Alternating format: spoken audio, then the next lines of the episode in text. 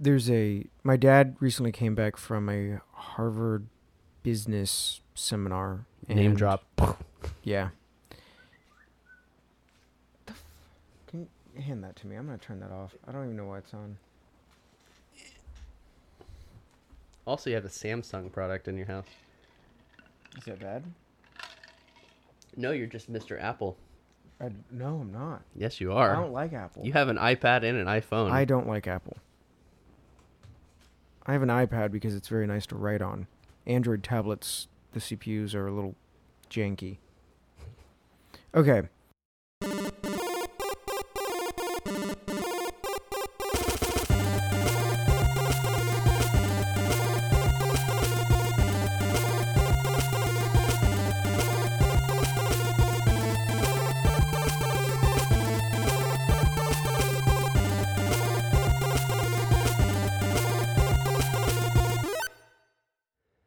So I wanted to talk to you about this new term that's been going around over the last couple months, but especially in the last week, uh, called the intellectual dark web. Have you encountered this term? Yes. All right, we need to get into that just a little bit because I have seen a disproportionate degree of engagement with this term. I've had the term in my brain for the last couple months, but uh, until the New York Times put out a, a op-ed on that, uh, Bari Weiss, I think, is the one who wrote it. Uh, it wasn't really mainstream in my feed, but this week in particular, I saw people on the left and the right and everywhere in between freaking out over what that term refers to. This intellectual dark web thing is f- it's it's similar to the internet dark web or internet you know the the hidden wiki and all that fun stuff Well, like the black market too. the black market it, it- those words for me those words are pretty much scare words. They're to get they're just to incite conversation and debate and get it's marketing. I mean really when i hear that stuff it's it's mostly marketing. So instead instead what i would reterm those words as and not a marketing a very boring way is like oh you you are you are you're counter to the intellectual intellectualism that's coming out of academia. So you're you're counter to the hyper feminist, hype, hyper um, not anti-sexual, but hyper not not viewing an, anti-gender, hyper anti-gender, all that stuff. You're you're not really a part of that type of that type of intellectual that's so I, I for me it's really important to strip away the, all that marketing stuff because yeah it is it is counter it's counter to the intellectual academic stuff that comes out of most college campuses where you know Jordan Peterson and Myonopoulos oh, Milo Yiannopoulos. he those guys are chased off from. And so i just i just want to strip the marketing away from it and rather and and in my mind talk about it for what it really is which is just a, a counter intellectual move Yeah, I think the term can be off-putting. It does sound a little bit like a pejorative, as though you're trying to condemn these people, saying dark web. well, it also makes them hyper special How do you mean? In the way that like So- the designation of intellectual makes you seem Yeah. hyper special. so okay when we were dealing with the internet when the dark web came out that was like a it made the internet it made that part of the internet which is actually a really boring area super interesting and people would talk about what it could mean and why it was important and what it really was. And it's it's not it's not any more fascinating than the internet already is. It's just it's just older versions it's older web page older versions of the internet. Hmm. so 60s 70s stuff. It's anything that's behind a um a, a login and a password it's older web pages. It's documents and images and things you can't just like you don't just type in a url to get to. Hmm but calling something a dark web like what we did with the internet made it special. It made it seem like there was something there. There was there was things to find out. There was there was there was uh, the onion layers to peel back and find out what was between and really there's not. And for me when we when we talk about the the intellectual dark web it does the exact same thing It's like there's something really cool and hidden in here, and then no, it's just more intellectualism. It's it's just it's just maybe a counter to the intellectual. It, it's just a response to all of the hyper feminist stuff, and the hyper egalitarian stuff, and the hyper democratic stuff. I'm Well, not sure. Certainly, just progressive ideology and identity identity politics in general.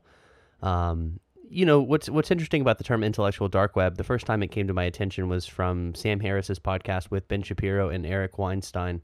And Ben Shapiro is obviously a very conservative pundit. Sam Harris has always been kind of a liberal atheist thinker uh, towards the progressive side.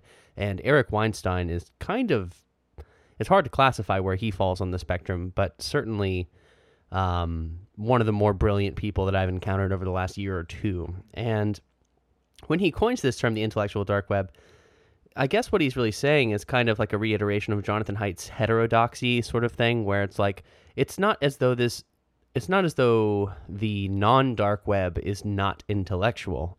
Um, it's it's that this kind of intellectualism is treated with contempt and silence and dismissal uh, in the way that certain things in the dark web um, can be as well. Whether the dark web takes the form of conspiracy theories or um, you know drug trading or anything between the two. Um, and so it's funny that the the term that sounds pejorative came w- from within the movement, and um, I.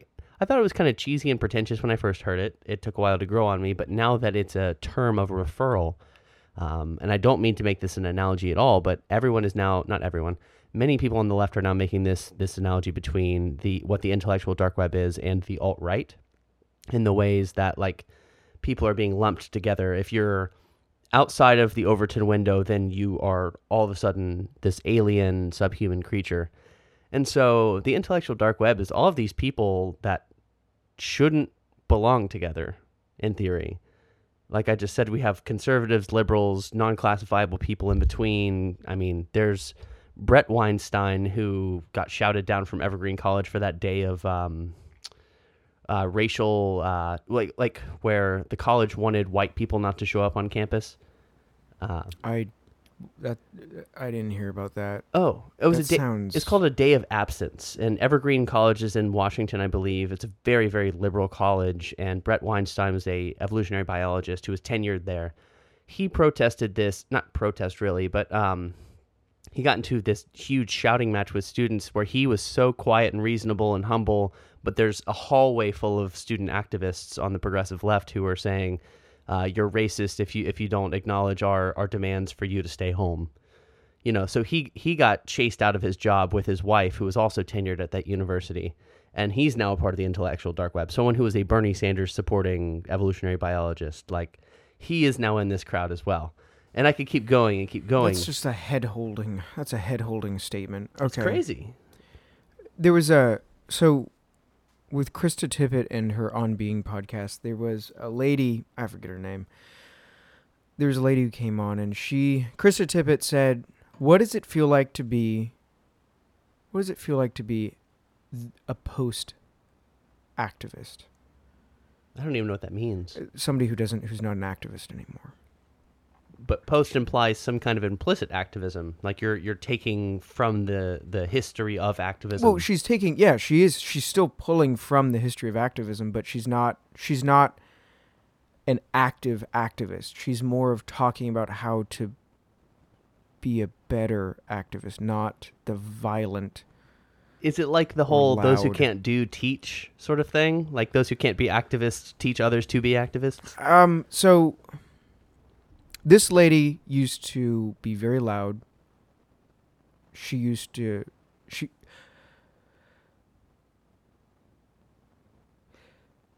If you were to take me and ask me what I thought of what this lady did, I would say violent. Hmm. Because screaming at people, holding signs, making demands, telling people off, using pejoratives, um, all of those things to me, that's just violent. Like it's Hmm. just it's and it doesn't have to be f- violent. Doesn't have to be, of course, physical. It can also be oral violence, and that's what that's what a lot for me. What a lot of activism tends to be is oral violence. Hmm. And so she was commenting on, I used to be a very angry activist. Hmm. and now I'm not that anymore. I realize that that just doesn't work. Hmm. That all of the anger that I'm spewing out is it's my anger. It's not anger at what they're doing. It's anger at me, you know, me holding all this stuff inside and seeing my people downtrodden, all that stuff. Mhm. But it, but that's a that's still a personal anger. Hmm. It's not it's not a it's not an anger that's spread throughout an, an entire community. It's her anger. Now that anger that there are a lot of people angry, Mhm. but each person has their own individual angers about what's going on. Mhm. And so she was she was commenting on that she's not she doesn't do that anymore. She's interested in she's interested in understanding. Hmm. And that's how she's changed her. And she's she's taught she doesn't want to deal with somebody who doesn't want to understand. And that means alt right, that means alt left if that's a thing. Mhm. That means all those that means all all of those people who don't want to who don't want to handle themselves in, in a nonviolent and you know, as you as you said about Wein, who was his name Weiss- Weinstein. Weinstein um that's a dangerous word name to say um Well, because of Harvey Weinstein. yeah yeah yeah okay so it's different so Well, it's they've- differently pronounced I've heard them a couple times actually make that distinction and be like, Mhm. "Hey, let's not actually confuse the last names Right. here. No relation. Okay. Although maybe some kind of genealogical history, but no cultural or social relation." Right. Um anyways, so yeah, she's not she's she's more interested in understanding people. Hmm. Yeah, well, that reminds me of a lot of things. Um, one recent example would be um, going again, Sam Harris. Um, he had a podcast with this guy. I think his name was Christian Picciolini. He was a former neo-Nazi when he was growing up, like the, Mhm. for about most of his childhood up till mid twenties or so. Mm-hmm. I mean, he would he was in basically a skinhead gang where he would go and violently beat people up and Yeah. all kinds of hateful, horrible things. And at some point, he had his awakening, and it now has spent longer than the amount of time he was doing the neo-Nazi thing, working with people to de-escalate their radicalism towards those certain ideologies, and like Mhm. trying to turn people who are white supremacists away from that. And and the idea, it, it's it's a pretty common idea in policing as well as you like draw from the c- people from the community who actually know the the ideology and the motivations and the culture and the families and the geography and all these sort of things to help diffuse the situation. And it sounds like with a lesser extreme, that, that example from the uh, Krista Tippett podcast is kind of like you have to start from a place of being able to see the humanity if you want to actually solve the thing. Right. You know, with the intellectual dark web, I'm really frustrated because a lot of people who I really respect keep dismissing these people as, amongst other things, like racist or misogynist or the usual epithets. And I just fundamentally don't understand how and why there there there's such a disconnect between these two groups of people. So like Yeah. let's take the example of Jordan Peterson being the easy one.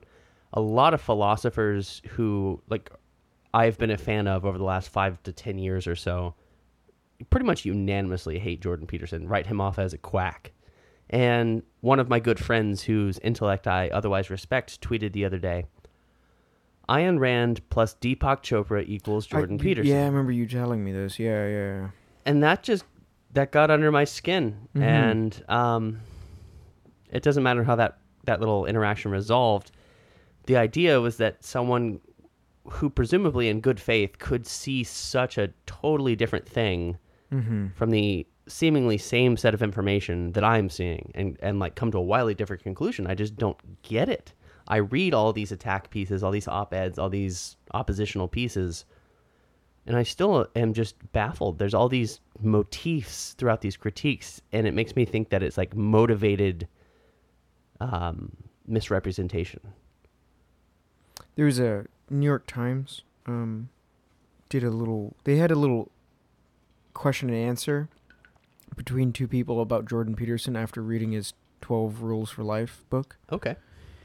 and they they just they went through they went through not every chapter but most of the themes in the chapters Mhm. and they're they went through is he you know is he anti-feminist is he racist is he part of the alt-right is he um is he you know who who is he trying to what's his audience really? What who's who is he able to speak to and who's able to understand what he's talking about? And all all of the first part is he racist? Is he alt right is he anti-feminist? They they said no. Like i can't I, i'm not finding that there. He says things that can you know seem to be a kind of iffy about women and how he splits men and women like saying that there are definite differences let's not confuse those um, but other than that they they didn't they didn't they didn't concur the two people in this little question and answer they didn't concur that uh, he was he was anyway like any anyway like those the the alt right or neo not he's not he's nothing like that. Um, what they did mention I thought was really interesting, which I tried following up a little bit, but I didn't find a whole bunch on was most of the people, and this was based off of uh, both what Jordan Peterson was talking about. No, sorry, what Jordan Peterson's how Jordan Peterson's book sold to people on Amazon who who bought it, and then also um, people on forums who were commenting, and then I forget the other one. I wish I the article. Anyways, they explained that most of the people who were reading these books or listening to Joseph Peterson's um, videos and lectures were young white men and that that's the that's the mainstay for who listens to him. And it's part of the issue they had with 12 rules of life was that was that was the main pl- issue they had with it is that th- these books are written for people who are who seem to again this is not my opinion um,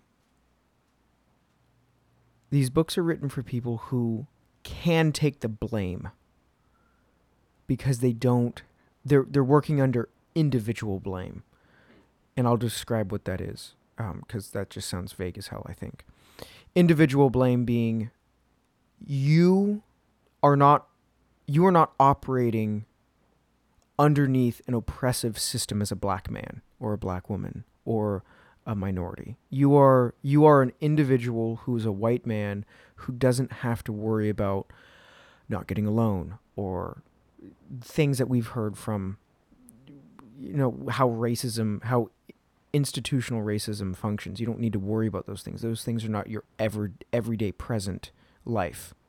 They're things that you read about but you're not going to live through so you can have theories on but you can't have experience on and so a lot of these books are talking about individual you have individual responsibility and so the individual it's really easy for an individual it's easy for them but actually acting on it is an entirely different thing. Anyways, it's really easy for an individual to look at themselves in the mirror and say, he's right. These are the ways I need to improve. I need to be better and not lie. I need to treat my kids well. I need to go through the list of rules. Because each rule re- relates to an individual. At least that's what these people were speaking about. And I've read the book, and yeah, he's talking about individuals. Um, he seems to be talking directly to you. It almost feels like he's reading these rules to you. You're listening to a dad give a lecture for how to grow up. Um, however, again, going back to this systemic thing, if you're if you're a minority, you don't want to have individual blame because you have a system that's not working for you. You have a system that's geared against you. And so is it easier is it easier to say I'm to blame or is it is is it more truthful to say the system is to blame and maybe me? But if the if Jordan Peterson's book doesn't also say the system is faulty, it's not you, how do you how, how can how can a black man reading that, how can a, a minority reading that how can how can they understand that they also have a system that's oppressing them? and it does that, that Jordan Peterson's book doesn't account for that. And that that was one of the critiques. That was the main critique. They didn't have really any other critiques. That was the main critique in the New York Times essay. Casey didn't agree with me. He thought Jordan Peterson dealt with systems, but I think Jordan Peterson speaks about systems that are working in nature, like the lobsters, like um, there's some other animal that he quotes, chimpanzees, um, and then also just how human beings function, and those are systems. Hmm. But those are not the oppressive systems that racism's talking about. Yeah. Those are systems that are, those are systems that are that are natural. Those are natural systems that we don't have any control over that occur because of biology. Yeah, I think that critique uh, is a fair one if you assume that systems are something or are a way to analyze society or Right. groups of people. And I'm skeptical of systemic thinking, Mhm. um, mostly because of how it's been used in my educational history. I Mm. haven't really developed a sophisticated understanding of that, but it just makes me think of Foucault. And uh, Oh, I mean, read. Yeah, anybody who reads Foucault is just going to know that there's power structures. there's power structures. That's what you're going to get out of it. But like power structures are vague, and sure he defines them, but at the same time, you can find freaking power structures anywhere. There's a guy right now I just walked who walked past my window on the other other side of the fence. There's a power structure dynamic going on right there because he's on the other side of the fence, and so the fence is, functions as a power structure because it keeps him out of my property. I mean, you can you can apply power structures anywhere. Sure, you can, but that doesn't mean that it's a useful thing to No, apply. It not doesn't. all. It doesn't translate necessarily into action potential for you as a person, and so the whole collective versus individual thing, critiquing Jordan Peterson's book is it, that's fair if you assume that systems and structures are and like relationships are the way to look at the world, as opposed to you in proximity phenomenologically to the world. And I think that's one of the subtle things that gets missed by a lot of critics of Peterson is his relationship to phenomenology. So um, there's kind of metaphysics, ontology, and Let's- then this in between thing. We should probably define phenomenology. That, that's what I'm going to do. Okay. okay. So so we have metaphysics, which is kind of like the imagined structures, the epiphenomenal like abstractions of the way the world works physically, like the actual tangibility of objects and like if I knock on a chair, I might know in theory that it's empty space, but it's still going to appear to me as a chair. So my metaphysics is born out of the way it presents itself to me. And then there's ontology, which is the thing that is. So like the chair is in some ways wood its its essence is more wood but its meaning to me as chair is is actually what presents itself so like that negotiated relationship is phenomenology which is the the way that my perception interacts with what is quote unquote real in the external world and there's something kind of fishy about that relationship and peterson wants to say over and over and he says this through jung mostly but he also borrows from nietzsche and from other people like you know maslow and the rest that the phenomenological might be actually underneath the metaphysical and the ontological. And so all of that is deadly abstract, I understand. But if I could say it to someone who wasn't familiar with philosophy, I would just say, like, how much does your perception define your experience of reality? And I think a lot of the collectivist thinkers, the people who want to appeal to structural things, to systemic things like racism or misogyny or whatever, they're a lot closer towards the reality is defining my perception of it. Um, you know, the externals are what is presenting my, you know, like that's why the individual identity I identify with being a black man or being a woman or whatever, why that takes such prominence in our rhetoric. And on the other hand, there's kind of like, no, it's more of like an empirical hardline dogmatism of like, this chair is just wood and chair. Like, there's nothing that your identity has to do with that. And I think Peterson is actually a lot more complicated than those two extremes. And um, people want to lump him in with the hardline empiricists, and I think they missed the point.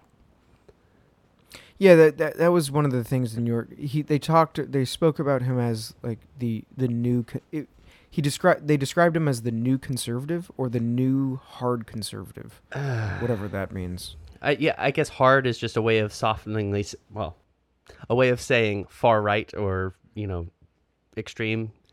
But the conservative charge against Peterson strikes me as very peculiar because he's paid lip service to liberal values here, there, and everywhere in various interviews. Maybe that's just me assuming that, and this is a, another critique that I see over and over, especially on Twitter, is that Jordan Peterson fans are like the most obnoxious people in the world because when someone critiques him, all of his fans come at that person critiquing them and saying, "Oh, you just must have missed this one video where he explains it." And it's like you're expecting someone who has this assumption about this guy to watch another 3 hours of him to get the point, the little subtle point. And Right. maybe that's not fair on our part or my part. Well, I mean, you, at that, yeah, That's the problem with a lot of things where you, there's just such an abundance of material is that the more time you spend with it, the more familiar you get with it, and the more you appreciate it in some sense. Not always, but at least when you are interested in something. Um, but that that all frustrates me because I think that when I read Twelve Rules for Life, there was a lot in that book that I needed to to be reminded of in a clear way. yeah. That was the other thing they spoke about. I forgot. Thank you for reminding me. Is they they spoke about how that book is. It's talking about very simple things. Yeah. It's very simple things that everybody knows already. Well, that's one of the main critiques that he gets for that book is that 12 Rules for Life is nothing special. It's just repackaging cultural wisdom. And what's wrong with that, as far as I can tell? Like, what would you say? Why is that a critique? I have my reasons, but what would you imagine? If someone's like lambasting you for not saying anything new, you know, Well, we I mean Blake, we live in we live in a culture that everything has to be new. I mean, look, okay, so Mass Effect is a great example. the video game Mass The Effect. video game Mass Effect, sorry. Cuz I think in video games. Um so with Mass Effect, the very first one came out, everybody thought it was amazing because it was doing a lot of new things but using a lot of old stuff. The second one came out and they loved the mechanics. Um and they liked how they liked how they changed the game they, they liked how they changed the mechanics for how the story unraveled but there was some there was some issues dealing with character development that people didn't like but they, they loved that everything in two was new three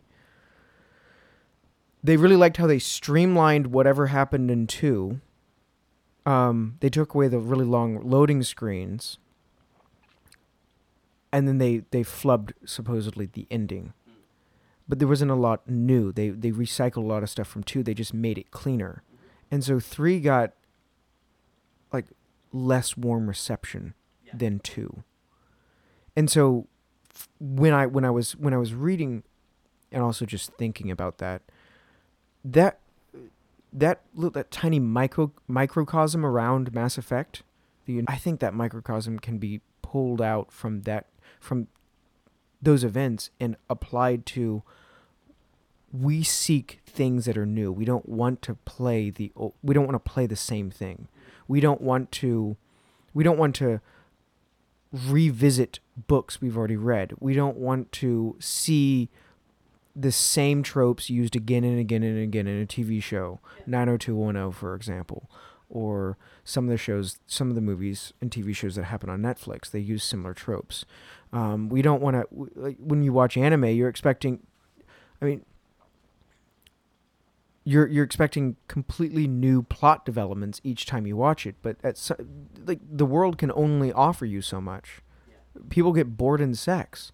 Why do they get bored in sex? Because it's it's repeat, repeat, run, repeat, run. But that's a mindset. Hmm. And so when you're when when you're talking about the 12 rules of life, yeah, it's repackaged colloquial wisdom, but dear god, we need that shit. Like you we need that shit because we need rules. I, I agree with Jordan Peterson. A lot of a lot of hyper liberal stuff has stripped the rules away. Foucault fucked us. I don't know if I'm allowed to say that, sorry. It's nuanced. You can Right. cuss all you want, Foucault man. Foucault fucked us when he talked about power structures because he not only showed us stuff, but he also stripped them away at the same time. Hmm. He he just made them completely bare and said, you know, this is all trivial. That I don't agree that that stuff is trivial. I think that stuff is really important because it's doing something in society. Mhm. It's it's it's making it so when I get up in the morning, I have a lot of meaning Mhm. to continue to get out of bed. I mean, these might be I on my on my wall. I have these rules that hang or these guidelines that hang above above my bed that say, you know, the different the different tasks that I'm going to complete in the morning and at night. Those are really important for me. They help start and end my day. I know when my day is finishing. I know it's like it's like it's like having bookends. The books don't fall apart at the end. You can you you have something to hold them up. You understand how your day, how your life, how your choices are going to matter or not matter. Yeah, and I think one of the reasons I think Jordan Peterson's book became successful and him as a cultural figure has risen into prominence is that religion has dissipated as an organizing structure. And so a lot of those those rules that were inculcated into social life cultural life neighborhoods and all that kind of stuff have been lost and we've had to individually assemble meaning. So to i think what jordan peterson's 12 rules for life book does really well is it, it functions like a curation of things. And curation is one of my favorite ways to talk about art forms and ideas and whatnot because it, it presumes that someone can take their own perspective and put on hold other things that might also be true, but let's distill down to the essentials, like what needs to be understood. And this is true in like the literary canon of, you know, if you're going to be a citizen of the West, you should have some general sense of your history from, you know, at least the Greeks onward. Um, are you a fully integrated Western citizen if you do not have that sense of history? Perhaps but you're going to be a deeper integrated citizen if you do have some sense. And you don't need to read everything. You just need to know, let's say, 12 rules or 12 books throughout the, the history. And in this way, I think Peterson's book just functions like that. It's like a museum of ideas because each chapter is not predictable. The rules themselves might be predictable and in something we've all heard in some fashion before, but that to to dismiss the book on the merit of it being repackaged wisdom assumes that everyone had a stable upbringing where they did hear these rules positively put to them, where they didn't have people inside their houses trying to corrupt them and bring them down and beat them up at every opportunity. I, I've known many people who have had abusive situations growing up, and I guarantee you they did not hear the rule, um, you know, treat yourself like someone you're responsible for helping, for example that would have been beaten out of them because you know you're you're in that situation worthless or even less than.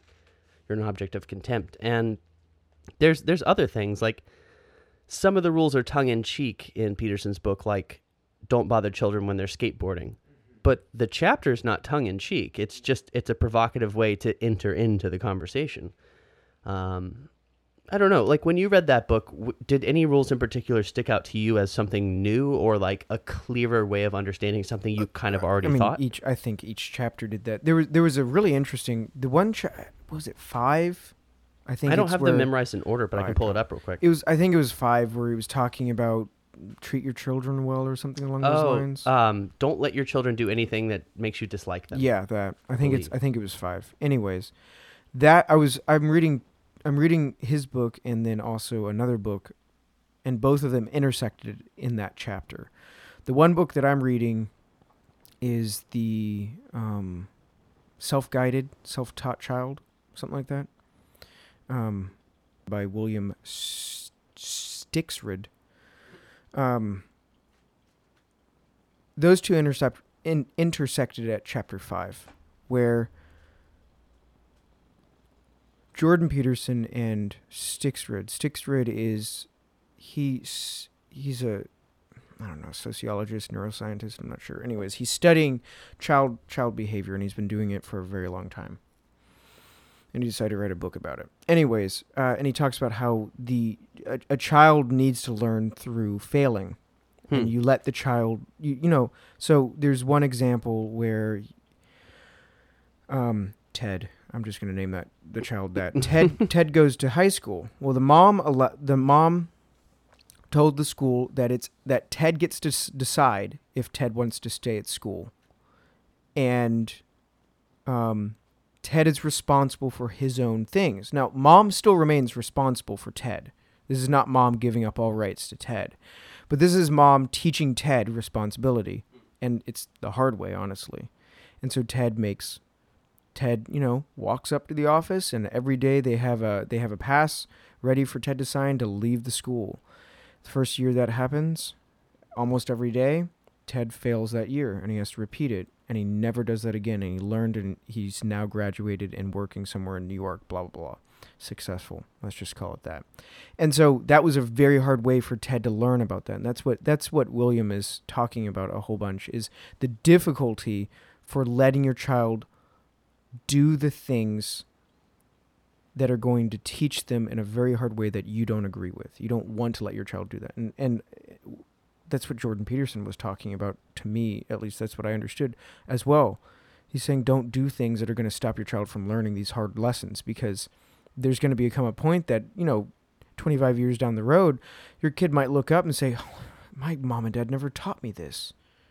And there's that there's that don't do what you're don't do something that will make your kid hate you. At that moment, they will dislike you because they never learned that rule. They never learned they never learned to deal with that insert difficult life situation.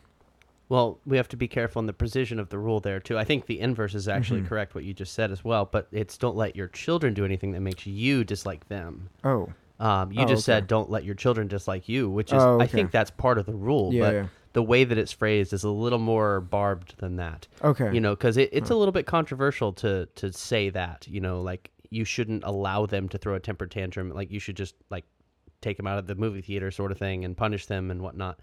Um, because it's it's going to make you resentful later. And I think one of the things that scared me about that chapter, not that it scared me, but it made me wary about if I ever become a parent, was you have a lot of power that you wield over that child in the same way that you have a lot of power that you wield over your partner in a relationship. Like, you know, Alain de Botton of the School of Life, he has the book uh, In the Course of Love, and there's all these short films on the channel as well where you should treat your child like, or sorry, you should treat your romantic partner like a child in the same way that it's un- kind of unconditional. Like if they're th- having a bad day and throwing a fit and being in a bad mood, um, you should just assume that they're valid in that in some way and, and kind of help them through it in the way that you would a child. You wouldn't just, you know, start like reacting negatively and, and kind of, um, I don't know, vindictively towards your child if they started doing that. You, you would want to figure out what's wrong. Like, why are you crying today? Or why are you misbehaving in this way?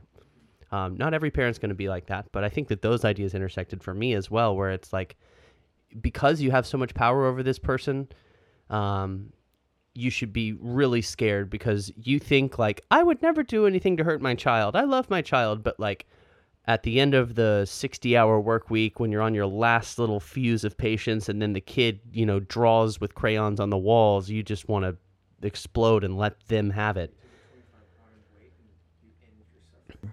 Well, With a kid. wow. that can go on nuance, right? Yeah, that can. Okay. But Jesus, I wasn't going to go that far. Um, it was interesting that I found that chapter to be valuable because I'm not the kind of person, as we've discussed before on this podcast, who is interested in having children. Um, I mean, maybe one day, but mostly my reasons have not changed since we did that podcast. Um, but I still think that that's a really valuable rule to have on the desk. And it actually became useful with my tutoring students um, at the Writing Center over the last semester because I had the 12 rules printed out. And on my bad days, I would read through them just kind of as like a kind of like an affirmation. I hate to sound cheesy about it, but that was kind of just like, all right, if I can implement even one of these rules over the course of this next four hour stretch of stressfulness, my life will be a little bit more on track. And it's like, I translated it in my head from don't let your children do anything that makes you dislike them to don't let your students do anything that makes you dislike them. And um, that was a fun little thing to play with. Do you think that that chapter has anything to do with the concept of radical honesty? You're going to have to do more and tell me what you mean there. Uh, so there's this one book called Radical Honesty. Don't know who it's written by. Uh, where they speak about you are honest, I guess, to a fault with your partner or friends or whoever. You, there's no there's no holding back. Hmm. Uh, Brutal so- honesty, perhaps. Yeah, Okay. brutal honesty. Um, that's. I, I was wondering if that if those two I don't Jordan, think what so. Jordan Peterson's saying in ra- brutal honesty or radical. It depends. Like I think in some cases, yes. Like there's this idea with youth sports that everyone gets to participate, everyone gets to turn off the bench where you get on the field and play, and then everyone gets a trophy, sort of thing.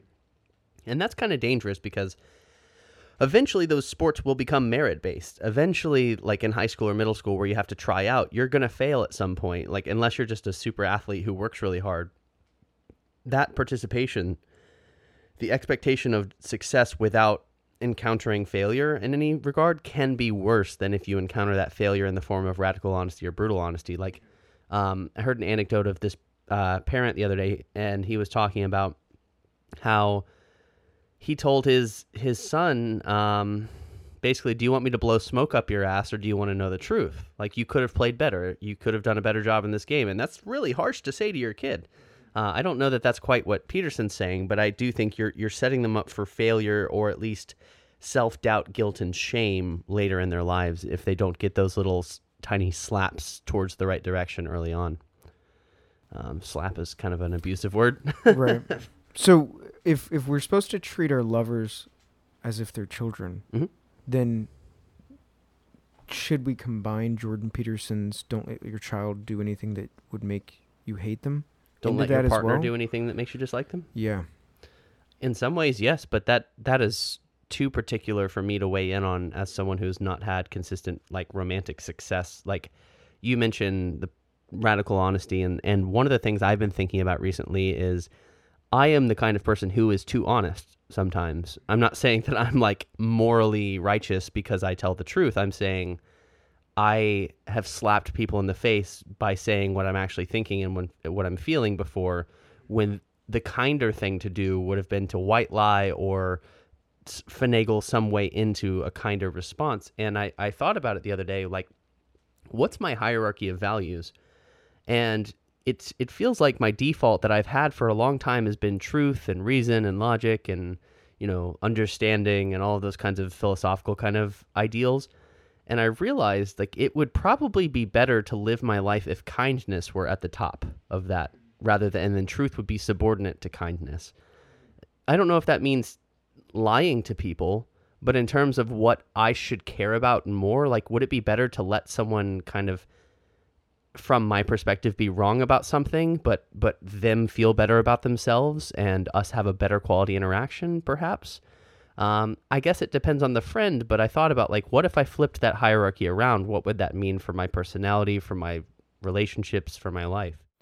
My dad came back from a Harvard Business Seminar and he emailed me a PDF of a personality, neg- a negotiation personality test, a, a, a test that helps you find out your personality in negotiations. is this like assertiveness kind of Yeah, assertive, assertiveness and accommodation or Okay. compromisation or yeah agreeableness and Yeah. such and most of most of I, I took it. So did so did Ari. That's not important. I took it, and uh, most of mine is accommodating. I'm like hundred percent accommodating, and then sixty percent collaborating, and then fifty percent avoidance, and ten percent competing.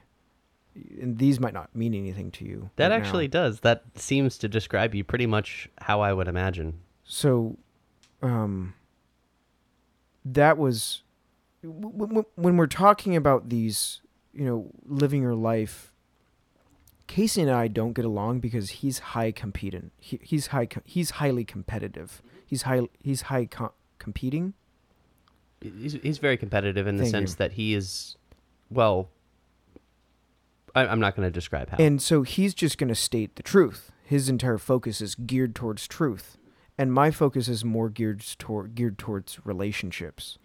And what this what this Harvard Business Seminar talked about, talked about is not staying not staying on this, not making a dot, but making a rail that you can move on. You don't want to make you don't want to make a spot that you can stand on. You want to make a rail that you, you can fluctuate and move to where you feel comfortable. Because if I'm if I'm Casey's gonna walk all over me all the time because I'm accommodating. hmm. Because I don't want to. I don't want to. I don't want to talk to somebody who is going to con. Oh, that's well. Here's my point, and then like come back at me and like I. But I don't want to. I'm not interested in hearing your point. I'm interested in finding a solution for all of this. I don't care about points. Mhm. Um, and not points as like sport game points, but like his his perspective. I, like yes, I get your perspective, but that's just a perspective. I want to find a solution for this. Mhm.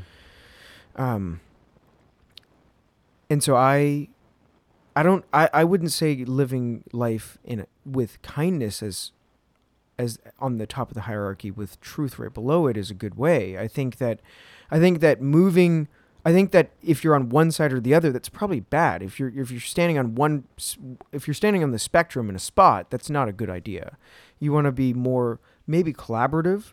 So each person gets a win-win from the situation. Each person gets to walk away from an event where I got everything I wanted, they got everything I wanted, or there's some type of compromise going on Hmm. based on you know whether or not that event can hold. It it allows for it allows for everybody to achieve their goals, or if it's or if the event is fairly restricting, Mhm. and, and it doesn't. Everybody has to compromise to get what they want, and that sometimes you're going to lose lose or whatever.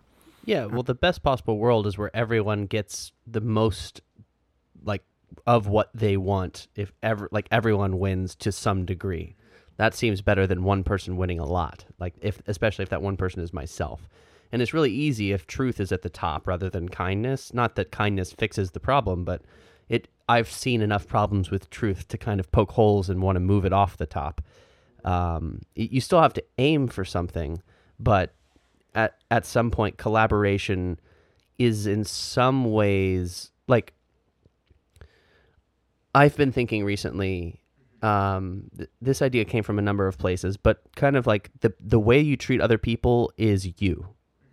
Like not not in terms of like your actions define you rather than your intentions so much as if you're living with someone if you try to win the battle with them like this is true of marriage then you're just going to like Peterson mentions this about marriage. He says, like, do you want to, live with a weak partner who just cows over every time you get in an argument? No, you want someone you can contend with who's going to help get you back on the right track as well. If you can both kind of find a middle path, that seems like a better thing for everybody. If like I get a little bit of what I want, and you get a little bit of you want, rather than I get most of what I want, which leaves you miserable, which then comes back to me. It's not necessarily selfish, but like if you treat the starting with like treating the person you're living with as though that person were you. So like buy them dinner, pick up something they like on the way home, like write them a little note about how much they mean to you, like clean up their dishes, like little things. It's not necessarily being a servant, but you know, being going out of your way to think from their perspective what would make their lives easier and better. That feels like a really helpful thing to put towards the top. And I'm not saying I'm good at that and that's not a sanctimonious realization. It's something to like try and become better at. Yeah, I mean, if if if you're saying that, one of the things I need to become better at is is stating my perspective, stating my point, and stating my point, even though, because most of the time I'm fearful that I'm going to hurt someone's feelings, and so I just stay quiet. Um, but I need to. I need to know that relationships aren't everything, and I don't mean like girlfriend boyfriend relationships. I mean even friendships, business relationships you sometimes you, you don't want to prioritize the relationship over that sounds really economic but you don't want to pri- prioritize the relationship over the um, the goods that you have and the goods that they have Hmm. because those those goods are the things that the thing that is going to last longer whereas the relationship that's going to constantly change that's in, always in flux because it's a social contract. It's not it's not a stable thing. The goods are the stable thing. And so how can we uh, so how can i how can i look at at casey and say it's absolutely fine that we don't remain friends after i leave. That's that's okay with me. It's not going to bother me I'm sorry that I'm losing out on your ability to contact and make connections. Like that's what I'm bothered about losing. But I don't think you and I have a lot of a relationship left after this. Um, so, so th- that's that's where I need that's where I need to become better because I'm not very good at that. I'm I'm much better at being like, no, everything's fine. Yeah. Well, it this is not necessarily what you said, but it, I'm kind of imagining like trying to still think in terms of putting like a personal hierarchy of values in place. Mhm. Like, does that mean becoming better? Like, in the I, I hate to appeal to Jocko Willink on this, but like all of what Jocko Willink does is talk about getting better, like faster, stronger, smarter, whatever, more healthy. Um, it, I parody that, but in some sense, that is part of my hierarchy somewhere is personal development and improvement. And part of developing yourself is relationships. Part of developing yourself is seeking truth. Part of developing yourself is service, you know, being kind, like that sort of thing. There's like a myriad of that. I wonder if that's all a collective underneath this overarching value. But then again, um, and we've run into this in the, these nuanced conversations before about like at some point personal development can become tyrannical and it can become like dismissive of what is, which can be good enough most of the time. I think that if I had to answer that, like if I improved those things, would I be becoming better? I think if I answered that, it would just, uh, I wouldn't. I don't know. Better, better, better. Whenever somebody says I'm becoming better, what I I don't hear that the person has improved. The person has is doing something different, and so they are now better. That's not what I hear. What I hear is like I'm reaching a goal. Like they're they're I what I hear is like they are looking at something in the future for where they're going to get to, like a spot, a destination they're going to get to, and to me that that makes that makes no it does just doesn't make any sense. I, I don't think like that. It makes no sense that there's some place that you're going to get to and you're going to be perfect because that does that has never existed in any human being I've ever met or heard about or read about or listened to. And those who become perfect in one domain are seldom perfect in multiple. You know, like I don't know if you've ever seen Parks and Recreation. Um, it's a comedy TV show. yeah, yeah, and I've there's definitely seen it. there's this guy uh, i think his name's chris in the show he's like a boss but he's like super healthy like unreasonably healthy to the point of him being almost like a sociopath about it like there's other parts of his personality that get sacrificed because he's so in line with this one aspect this one dimension of his personality and you could say that about a lot of different kinds of people but that's like a comedic example that comes to mind where things have to be like like that character, if his health is ever like one or two points off in any direction, whether it's his heart rate or his, his weight or his cholesterol or whatever, it, it's this horrible thing. The world is now imploding because perfection is now distant or more distant than it was.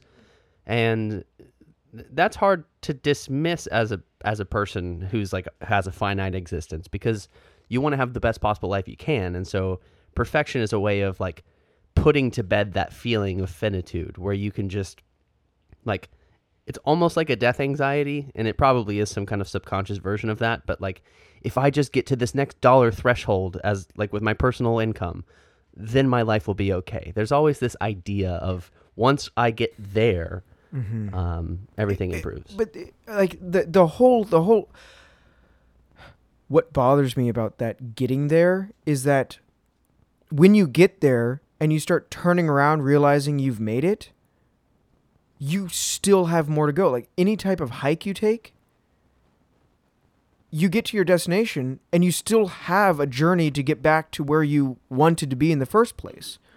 And so go ahead and get better. But you got you have more better to get going. You you have more better to do now.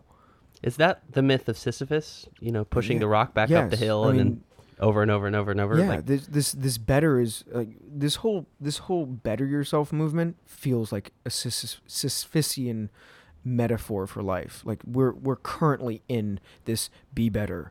But isn't there something clear in terms like it's a lot easier to say this is worse than it is to say this is better. Like it you if you see your friend like start to do hard drugs all the time and like cut off their relationships and you see their health decline and all that, you can be like that's worse rather than like if they're trying to get off of those drugs and be like yes, that's better. Perfection is never even implied in either of those two discussions. Like it's not this unattainable thing but there is definitely a gradation of black versus white there. Okay, then what are we saying when we're saying worse or better? We're saying we're so when we're talking about getting onto drugs, we're saying that's not effective for life. You're not going to be able to life. Yeah, so like what's good for life then, I guess is maybe the underlying question. And I mean, to avoid suffering is one way of saying it, which is easier than saying to thrive because what constitutes thriving? Okay, so I think there are so if you have my let's take my personality and let's take my personality that can be accommodating. So as I go through life, I'm accommodating people. Look at me accommodating. I'm passing out accommodation. Now, is that good all the time? Absolutely not. Is it good some of the time? Yeah, yeah, it it can be. It's not me being accommodating because I'm not uber super absolutely entirely accommodating about everything and I just give everything of mine away. I am I am collaborative in some sense. I am a small amount of competitive in some sense. There are th- there are things that I that I there are different attributes of my personality that I can use, but my mainstay is accommodating. Hmm. And so I am still getting in I'm getting some place in life. So if I become better, sure. I have now increased the I've now increased the statistics for collaboration more than accommodating, but maybe the situation that I'm in at that moment or the 10 next situations won't allow for collaboration or de- demand competitiveness. So should I should I go that way instead? Like this becomes like a gray goo. I feel like I feel like it becomes a gray goo situation where how do you what do you use? What's best? Well, how do you determine what's best? I can determine the extremes are probably worse because those are those don't life well. They're not effective. But if you're somewhere in the middle, it's probably not ineffective. Well, this when I Drugs though are in like they're wholly ineffective. They're an extreme. Definitely. Yeah, and it, that was an extreme case.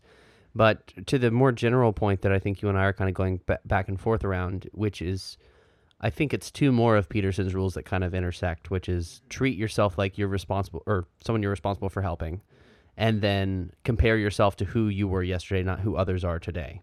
Um, both of which have been harder to learn for me, but definitely more important, and they appeared as more of a realization than some of the other rules. And I think, like, if if we start talking about perspec or perfection from like an external or a social point of view, where we have multiple actors looking at a certain person's life and including that person, and us trying to negotiate where they are on the spectrum, we're gonna have wild disagreement all day long. The, I, maybe the best we can do is to look at ourselves and, and say, okay, that thing I did yesterday, I don't know if it's good or bad, but it made me feel bad. So I'm going to not do that today and see wh- what that does for me, and vice versa. Like, um, you know, I see Preston doing this really cool behavior right now. He's like trying this new thing out in his life. Maybe my life would be improved if I followed that path too. Um, see what it does for me, and and so on. So I don't know if that pushes anything in any direction. I mean, it, for me, it, it goes back to living life is is a highly personal thing. Like what work, what's working for you. What's what's going to work best for you in X situation? What's going to work best for you in Z situ- in Z situation? Like, Mhm. it's always it's changing. If I go to a party, I wouldn't be there because I'm a quiet human being who doesn't enjoy parties. Mhm. But if I have to go, I know that I'm gonna have to do some talking. Yeah. So I need to change my outlook on it. I mean, that's again, we're- back to the gray goo thing.